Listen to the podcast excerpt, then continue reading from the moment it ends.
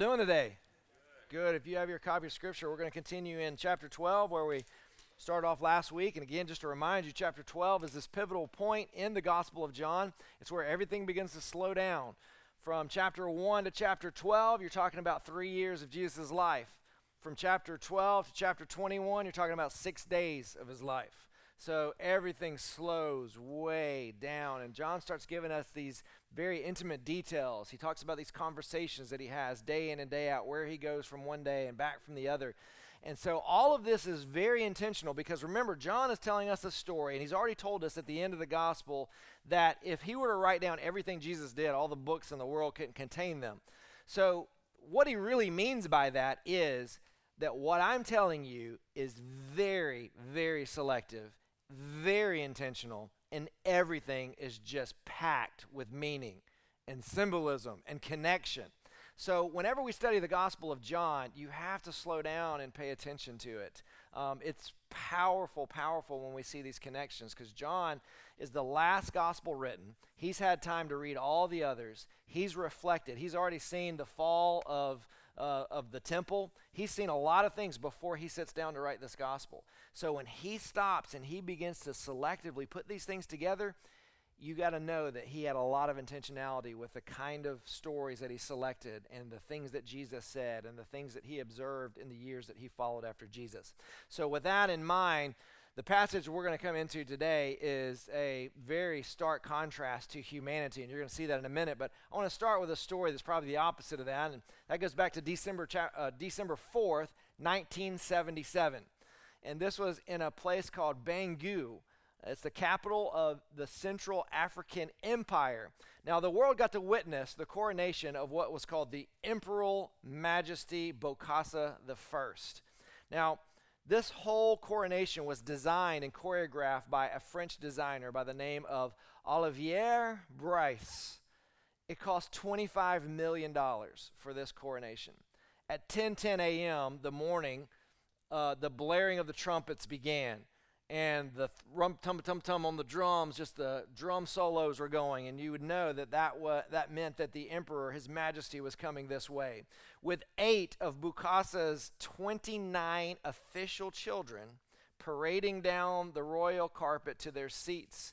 They were followed by Jean Bedel Bokassa II, who was the heir to the throne. He was dressed in a white admiral's uniform with gold braid. He was seated on a red pillow to the left of the throne. Catherine followed, who was the favorite of Bokassa's nine wives. She was wearing a $73,000 gown made by Lanvin of Paris, strewn with pearls that she had picked out personally. The emperor finally arrives in his gold eagle bedecked imperial coach drawn by six matched Anglo Norman horses. He wore a 32 pound robe decorated with 785,000 pearls and embroidered in gold. On his brow, he wore a gold crown of laurel wreaths, like those worn by the Roman gods, and was a symbol of the favor of the gods. And as this sacred march came to a conclusion, Bokassa seated himself in his $2.5 million eagle throne. He took his gold laurel wreath off, and just as Napoleon did 173 years prior to this, he put on his $2.5 million crown, which was topped with an 80 carat diamond. And two years later, the French engineered a coup and came in and took over the whole place. So just think about all that he spent in that moment, in that time, um, lavishing himself because he had sold it to himself that he was worth that, that he was that. And I, I, I, give that as an example because, absurd as that story is, I think it represents the worst of man. When left to himself, with a little bit of power, man will indulge himself. He will indulge himself in self exaltation. What a difference when compared with what we see of Jesus in this story, who has all power, who has all majesty, who is the creator of everything there is. But what you see is the exact opposite of what comes out of humanity when they have everything. And so think about this. It's time for Passover. John's already told us that last week. This is really the structure that John uses for his entire gospel. We talked about that early on, that really Passover, the themes of Passover, the structure of Passover is where he starts from the very beginning. He highlights the themes of Passover throughout the entire gospel. And so Josephus at this time, uh, who was a uh, Jewish Roman historian, he says that at this year, this time when we're writing, we're reading about what Jesus was doing, that there were 2.7 million people in Jerusalem because of Passover. It was the largest crowd ever recorded in this particular year. So there was a lot of expectation. There was a lot of people beginning to think there was something going on. There was probably a lot of people who had heard what Jesus had done, and they were coming into Jerusalem as well. And so all of this was happening. The religious leaders were plotting, the people were looking, the situation was igniting. What a better context for the presentation of a king and that's what we find beginning in verse 12 of chapter 12. The next day, the large crowd that had come to the feast heard that Jesus was coming to Jerusalem. So I've mentioned before that John's gospel is radically different than the other three gospels. What you find in the gospel of John is different. He, he highlights different stories from uh, the ministry of Jesus that aren't even mentioned in the other Gospels. And the other Gospels will talk about things that John doesn't talk about. The structure of John is far different, where most of them are really uh, using a chronological uh, kind of configuration to write their Gospel. John doesn't. He writes thematically, he talks about things he wants to talk about, and he tells you the stories that fit those themes. But oddly enough, when you come to this place right here, this is one of the few times all four gospels have the same exact thing. All four gospels tell the same exact story and they tell it in very much the same way. And this passage is I think the reason they do that is because this passage is so crucial to the turning point of this gospel story. What happens right here tells us a lot about who Jesus is. It tells us a lot about why Jesus came. Notice the opening words of verse 12 the next day. I want you to tuck that away in your mind because I'm going to bring it back again at the end to show you some incredible significance. But the next day would have meant something to those first century readers. They would have known exactly with the setup that John had given to them what he was talking about. But the next day, if you begin to put all the Gospels together and you see how they formulate the Passion Week, we know that the next day, when this happened, was on a Sunday. It was the first day of the week, it was the first day of the Passion Week. Jesus is literally four days away from being crucified. So we call this in our uh, church celebrations Palm Sunday right? Y'all remember that? Y'all probably did that when you're at a Baptist church or a Methodist church and they have the little kids and they come on Palm Sunday, they wave the little palms when people are coming in. You know, it's a big celebration. Actually comes from Roman Catholicism. They're the ones that kind of highlighted it and made it a big deal. Um, but this was actually finds itself in this day on that Sunday, it wasn't something that was normally celebrated or normally done. It was very spontaneous in this moment. And so what happens is they begin to wave these palm fronds around and they begin to lay them down in front of Jesus as he begins to come towards the city. Now, again, I want you to remember first day of the week, this is Sunday of Passover week. Okay? Very important. Keep that tucked in the back of your mind as well till we get to the end of what we're going to talk about today. The, the picture there also is the large crowd. All those festival goers are there. Some of the people are local people. Some of the people were Galileans who had made a little bit of a journey. Some of them are even Greeks, we will find out in the passage next week, who have come literally seeking Jesus. So the crowds of people that are seeking him are surrounding him and it all still seems to be related to this whole thing that happened with Lazarus, with Jesus calling him out from the grave. Because people had heard of men before, maybe they'd never seen it or met the person. They heard of people before who raised the dead in the sense of they were lying on a bed and someone had pronounced them dead and they you know, had them get up out of the bed. They, they've, they've seen, heard those things. Never, ever has anyone in all of human history ever heard of someone walking up to a grave that had already been sealed and the body's decomposing and said, Move the stone away, calls the person out, and the person walks out living and breathing. So you can imagine a lot of this crowd is centered around what happened with Lazarus. This is spreading like wildfire. People in Jerusalem want to see Lazarus and Jesus. People outside of Jerusalem want to see Lazarus and Jesus. And so all of this excitement is centered around Passover and centered around some of the things that have happened. And all of this is building up to this really, really huge Passover celebration. So, John chapter 12, verse 13. So, they took branches of palm trees and went out to meet him, crying out, Hosanna! Blessed is he who comes in the name of the Lord, even the King of Israel. Okay, now here's the thing. You see that in quotes, and you're thinking to yourself that that's a quotation from the Old Testament. And you would probably be right, but you're right only partially.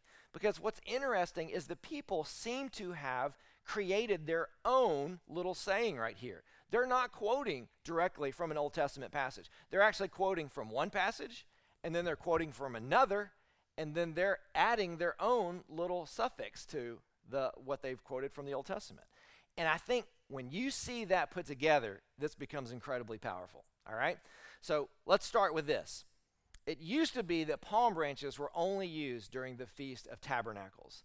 Um, you remember us talking about the Feast of Tabernacles not too long ago, and I told you there was this water libation ceremony where they would, the priests would start at the temple and they would take this, these golden pitchers and they would start walking through and they would walk to the pool that was in the center, center of the city and they would dip it in there and they would take this water. They would go through these ceremonial ritual uh, readings, and, and while they're doing this, the Levitical choir is singing the whole time. And as they're moving towards the pool, they're all stepping in sequence and in rhythm. They're like, boom, boom. And they would wave these, it's kind of like palm fronds, but they call them the lulav and the etrog.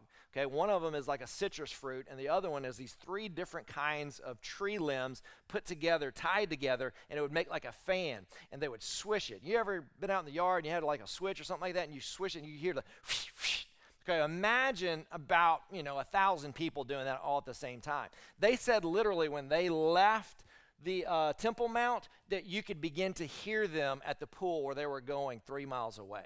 So it was so loud. Swoosh, swoosh, boom, boom, swoosh, swoosh, boom, boom. I mean, you could just hear them coming, and the closer they got, the louder it got. You could hear the Levitical choir singing in the background. And so these were very common to be seen during that celebration, during the Feast of Tabernacles. Now, by the time of Jesus, uh, it wasn't only just used for tabernacles for tabernacles, many people would put them on their sukkah because one of the requirements of putting their sukkah up was that it ha- you had to be able to see through the roof of it. In other words, you couldn't have a roof that, that blocked your vision of the sky because part of the Feast of Tabernacles was to remember the promise that God made to Abraham. That, Abraham, do you see the stars in the sky? Count them if you can. You know what? And your descendants will outnumber the stars in the sky. So every tabernacles, whenever they would build their sukkah, their little temporary tent they would kind of fashion up against their house, they would remind themselves of how God dwelt with them out in the wilderness, and they would remind themselves of the promises God had made as they would sit there and look up through that little makeshift tent and they would see those stars and they would remember how God was faithful to Abraham through one son. He delivered a whole nation. It's amazing, powerful. Okay. But by Jesus' time, the waving of these palm fronds had changed dramatically. Um, it was no longer just thought of as a tabernacles thing. It actually had made its way into the feast of dedication as well because of one guy by the name of Judas Maccabees.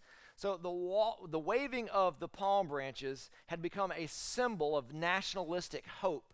And it was all related to this expectation that God had promised in the Old Testament a Messiah was going to come, and when he came, he was going to bring freedom.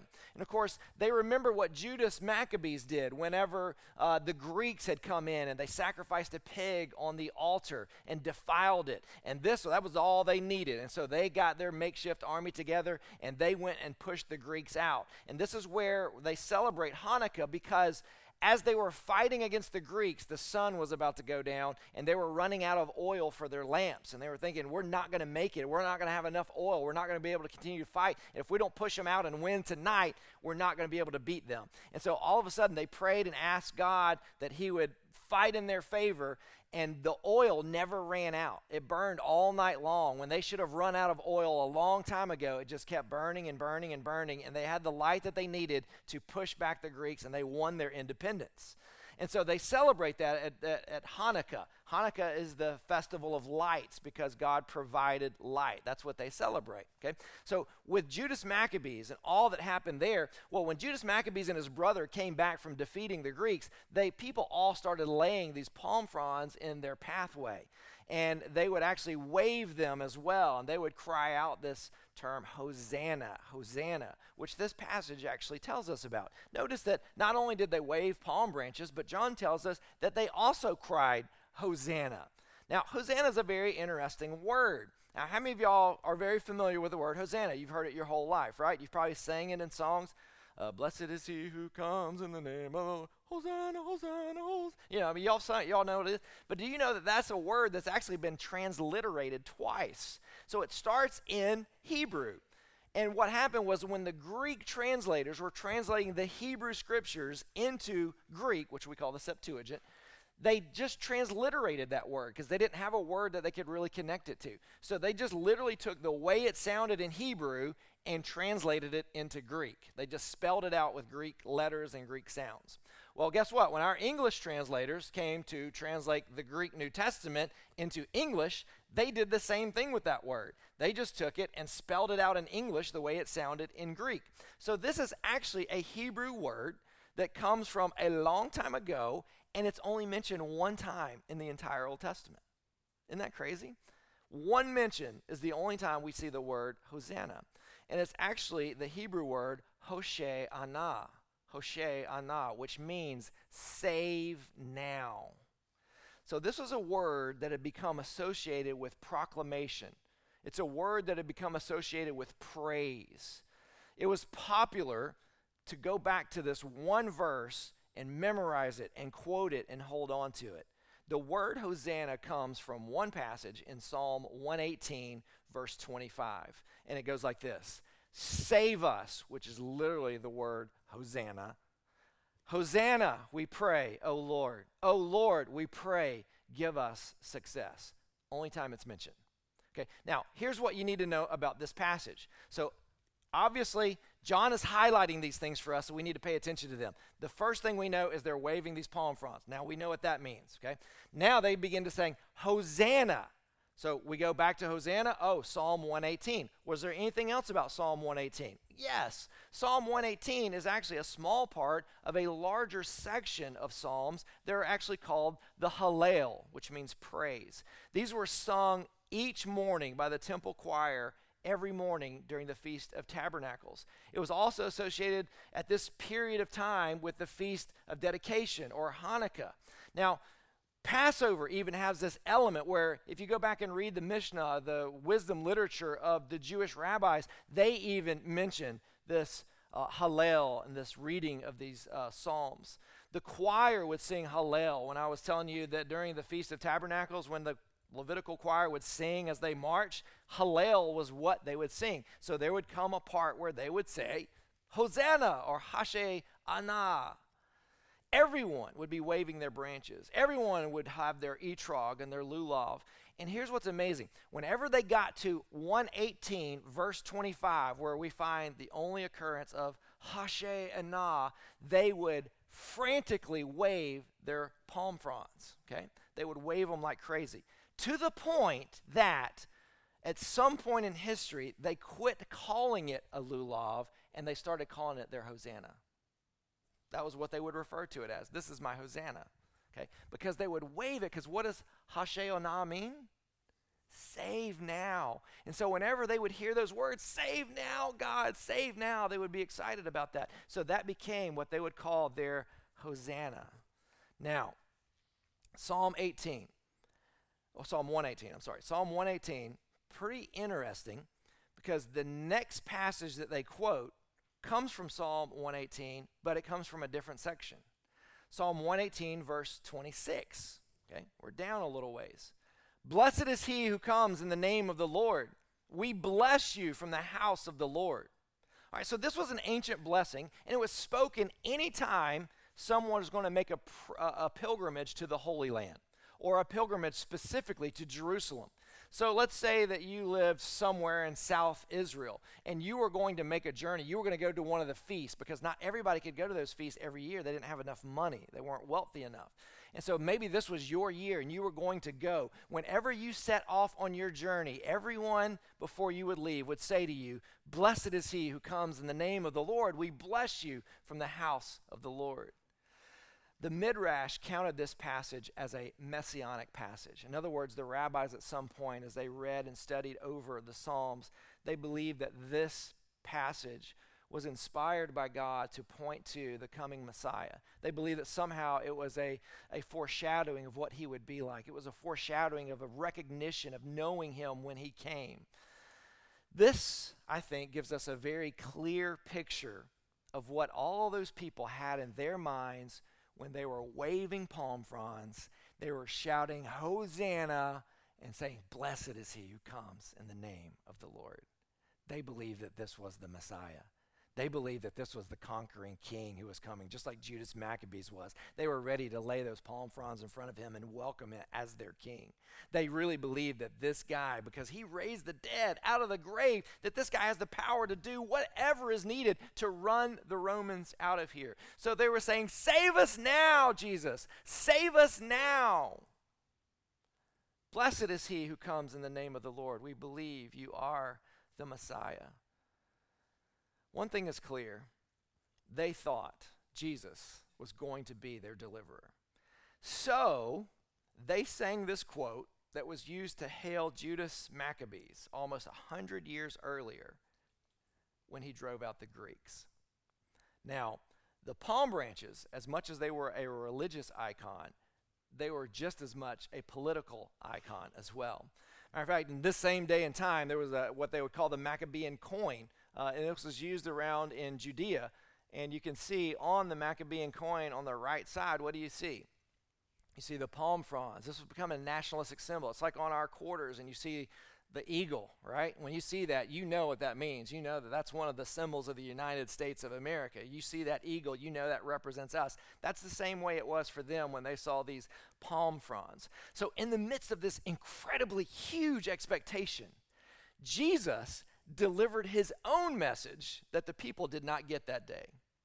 As they were going back to the Old Testament and saying, This is the kind of king you're going to be. You're going to come in and you're going to save us, and you're going to save us now. You're going to be the conquering king, just like Judas Maccabees was. You're going to take us and you're going to drive out the Romans from the Holy Land, and we're going to have this place again.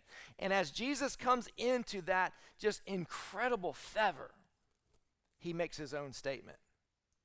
Zechariah chapter 9, verse 9, he also goes to the Old Testament. He doesn't say anything, he just does it. Rejoice greatly, O daughter of Zion. Shout aloud, O daughter of Jerusalem. Behold, your king is coming to you, righteous and having salvation in his hand. What does Hosanna mean? Save now. Humble and mounted on a donkey, on a colt the foal of a donkey. So look again at what John tells us in our passage, verse 14. And Jesus found a young donkey and sat on it, just as it was written Fear not, daughter of Zion. Behold, your king is coming, sitting on a donkey's colt. So Jesus doesn't say anything, doesn't respond to what everyone's doing, but before he gets to where they are, he gets on. He's very intentional about it. Matter of fact, the other gospels tell us that he tells the disciples ahead of time, go find a foal of a donkey and bring them to me. So he knows what's coming. So he gets on this donkey and he rides into this procession where they're shouting these things and waving these things, and they're not really paying attention, but he comes in on and he's making a statement. He's making a huge statement, okay? The statement that he's making is this He doesn't enter Jerusalem on a war horse. That would have played right into the crowd's hands. Instead, he chooses to present himself as a king who's coming in peace gentle, riding on a donkey. Now, the reason that's so powerful is because whenever you see an Old Testament passage like that mentioned in the New Testament, again, you got to go back and you got to see the details, you got to see the context and what's coming to us, okay? in Zechariah, that passage that talks about when the Messiah, when the king comes, he'll be riding on the foal of a donkey, it also tells us a lot of other things. If you continue on, verse 10 and 11 specifically, listen to what they say I will cut off the chariot from Ephraim and the war horse from Jerusalem, and the battle bow shall be cut off, and he shall speak peace to the, what does it say?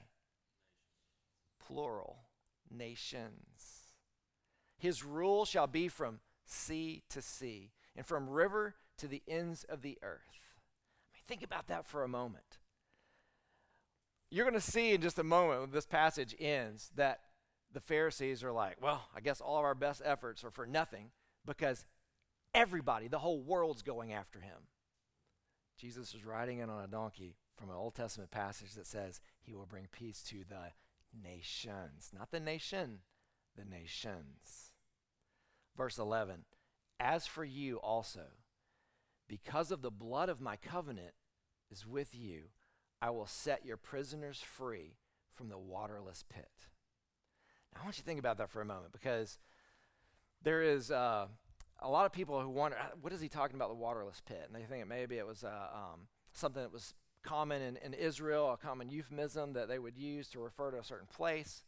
But I'm just going to tell you from just a South Alabama theologian a waterless pit sounds like hell, doesn't it?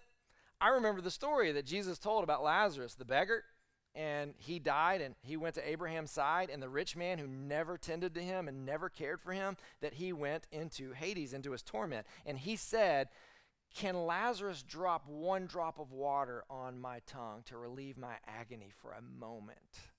That is a waterless pit. somehow I want you to see in that short little passage, verses 9, 10, and 11 in Zechariah 9, there is a mouthful said. Number one, this promised king was going to be associated with the cessation of wars, not the escalation of war. Number one.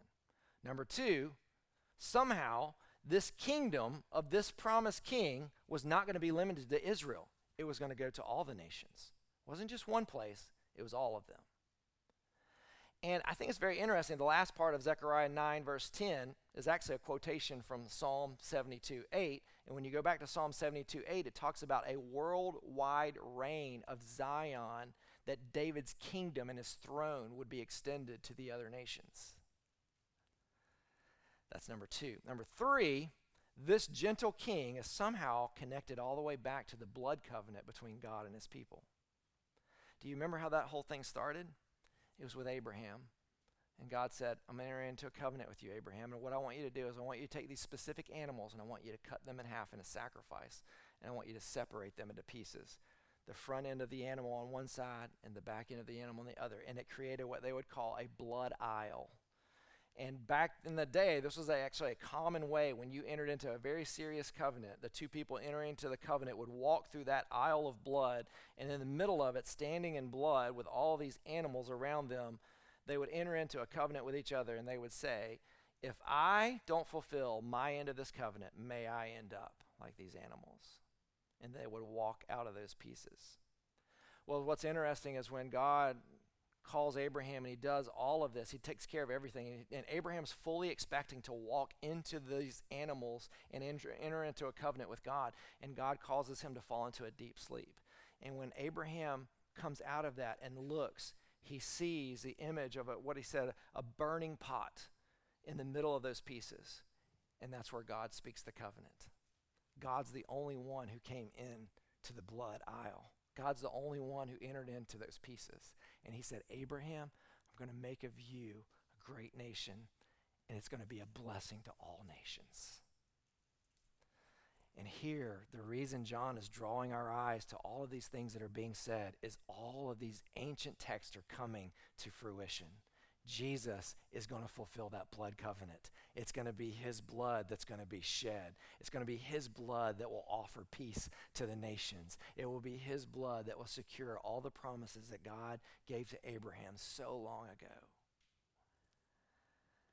Passover is coming.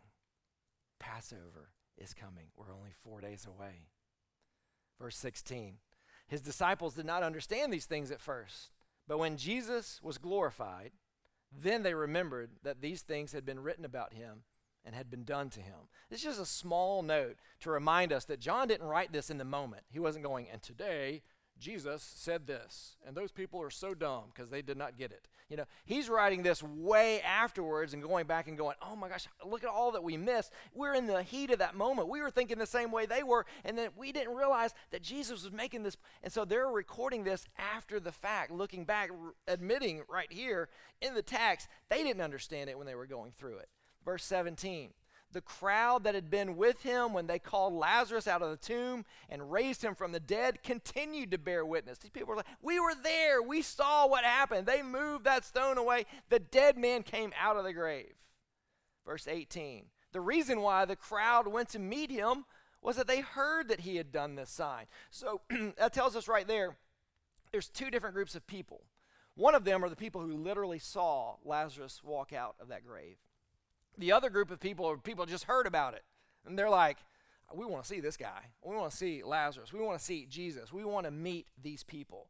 So all of this is creating this energy, that's creating this, this almost chaos, if you will. The excitement was contagious. And the Pharisees probably summed all of this up better than anybody in verse 19.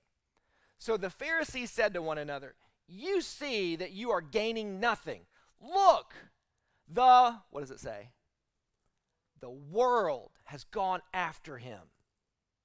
The world has gone after him. Now here's the amazing thing is over and over again John shows us that people say things without fully realizing what they've actually said.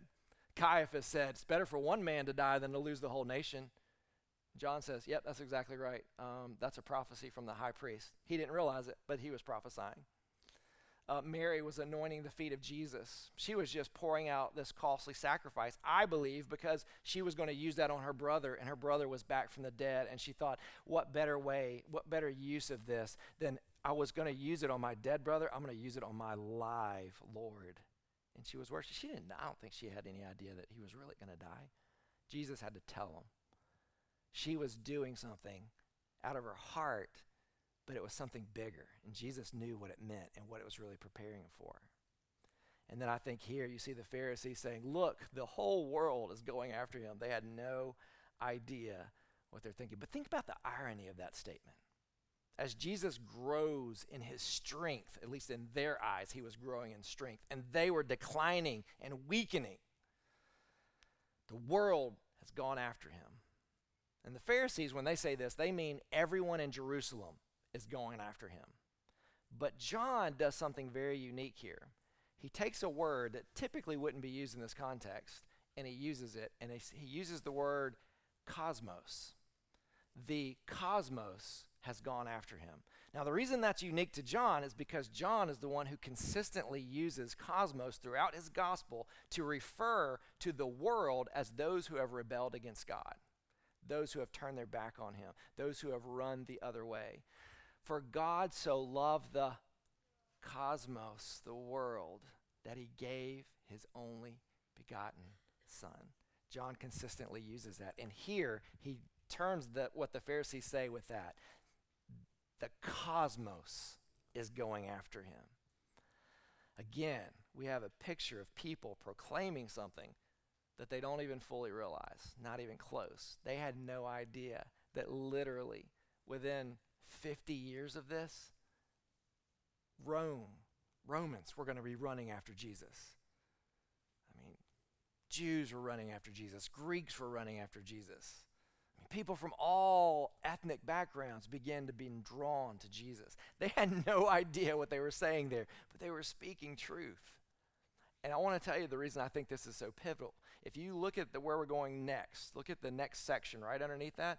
First thing it starts off telling you is that the Greeks have come to Jesus. The first thing, he ends with the Pharisee saying, ah, the whole world is going after him. The very next passage, and the Greeks come seeking Jesus. And you know what happens in that passage? Jesus says, My hour has come for the Son of Man to be glorified. Why? because the nations are being drawn in. That covenant of old that was made in the pieces of those animals is about to be fulfilled. It's going to be my blood that's going to be poured out. But when I do, the Jews, Israel, is going to be a blessing to all the nations. And they will be drawn in, and I will bring and usher in peace. Now, maybe the most remarkable part of this whole passage is what you don't see. And it's actually alluded to. Remember, I told you to tuck a couple things away in the back of your mind? The first verse says, the next day, right?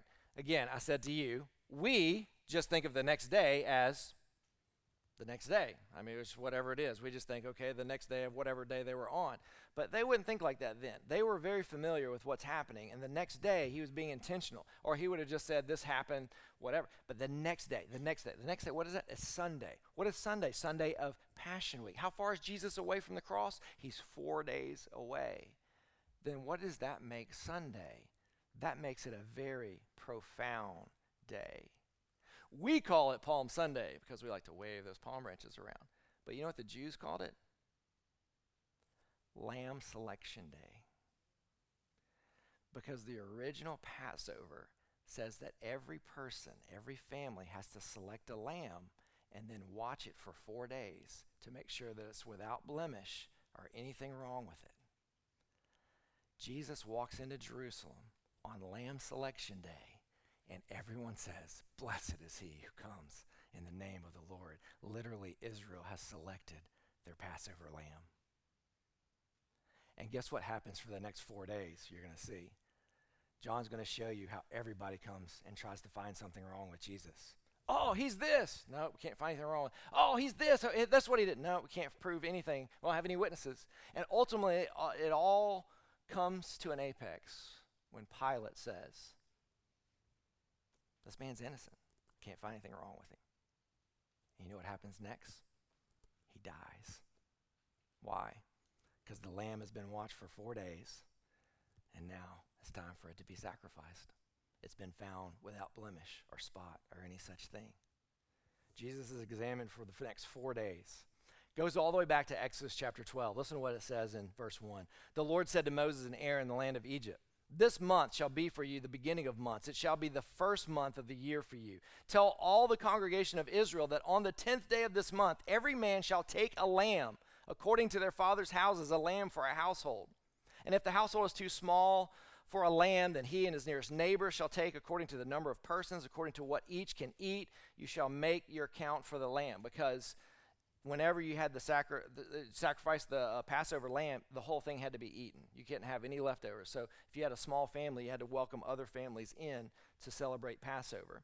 And it says there in verse 6 And you shall keep it until the 14th day of this month, when the whole assembly of the congregation of Israel shall kill their lambs at twilight. The whole congregation comes together and kills their lamb. What happens? Four days, Jesus is watched, the whole congregation comes together, and they kill the lamb.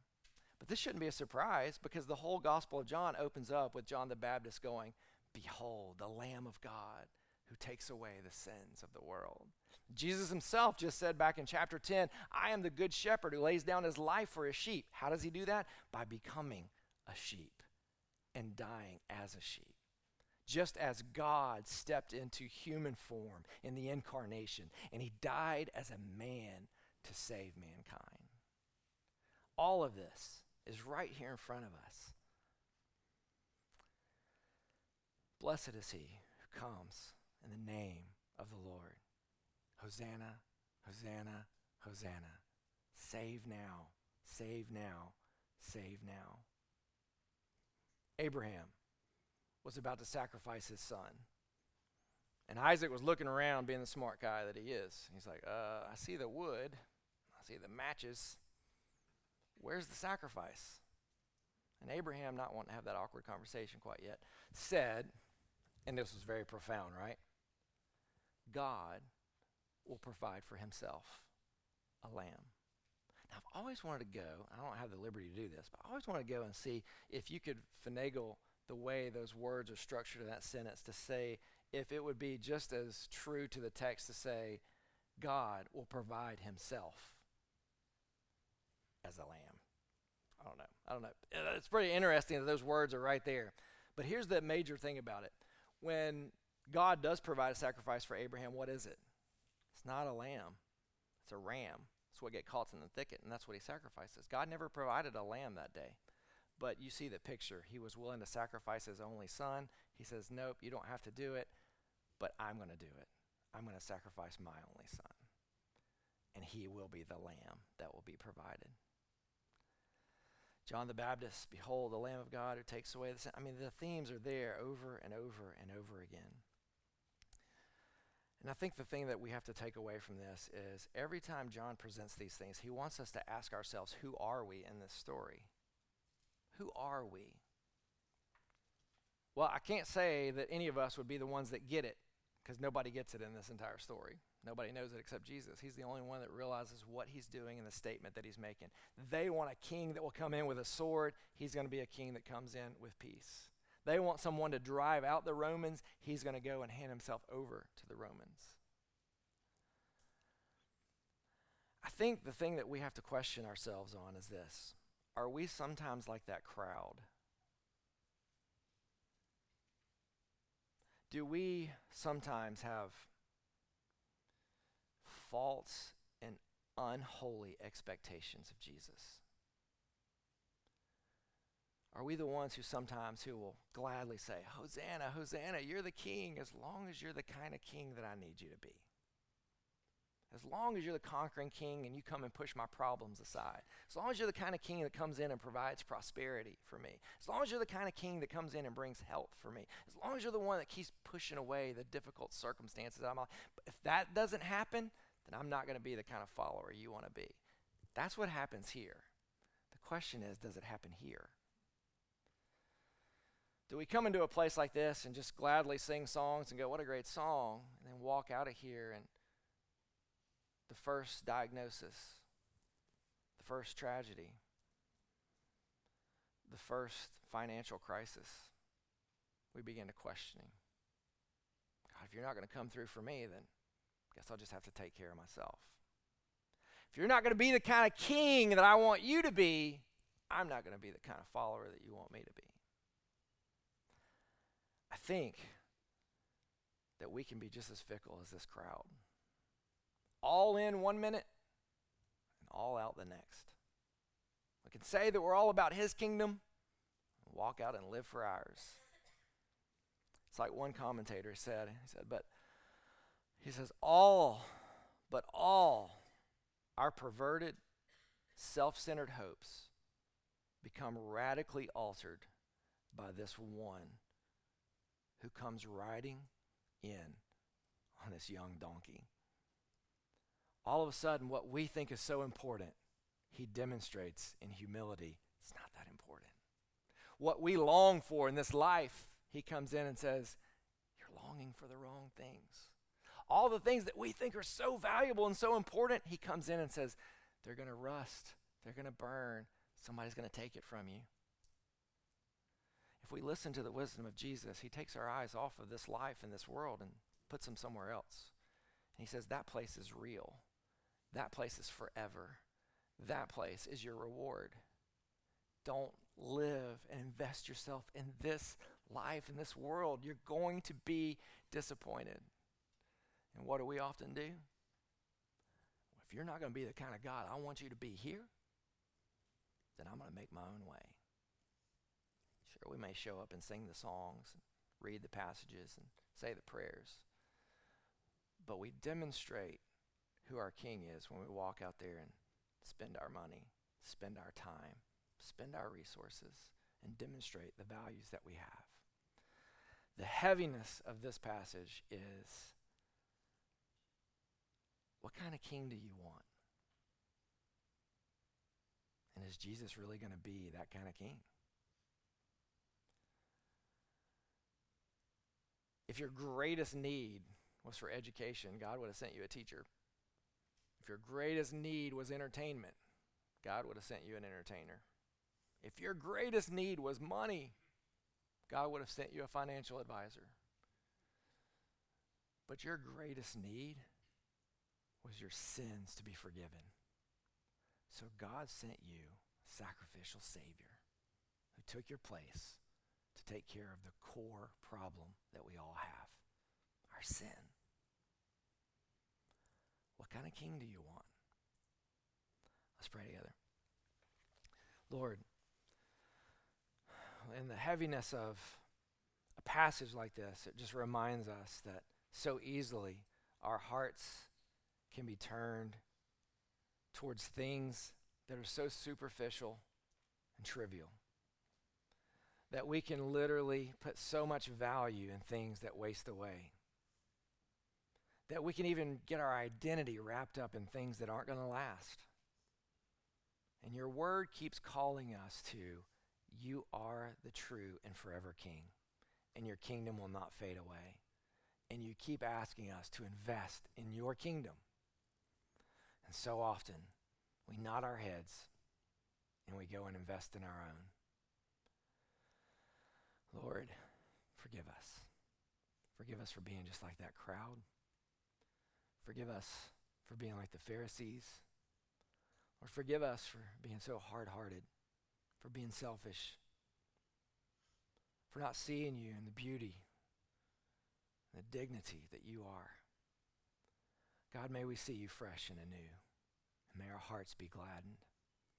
May we truly live out the Hosanna, understand true salvation, and may we be glad with the nations to see your kingdom come and to see your will be done. We ask this in the powerful and sovereign name of Jesus our Lord. Amen.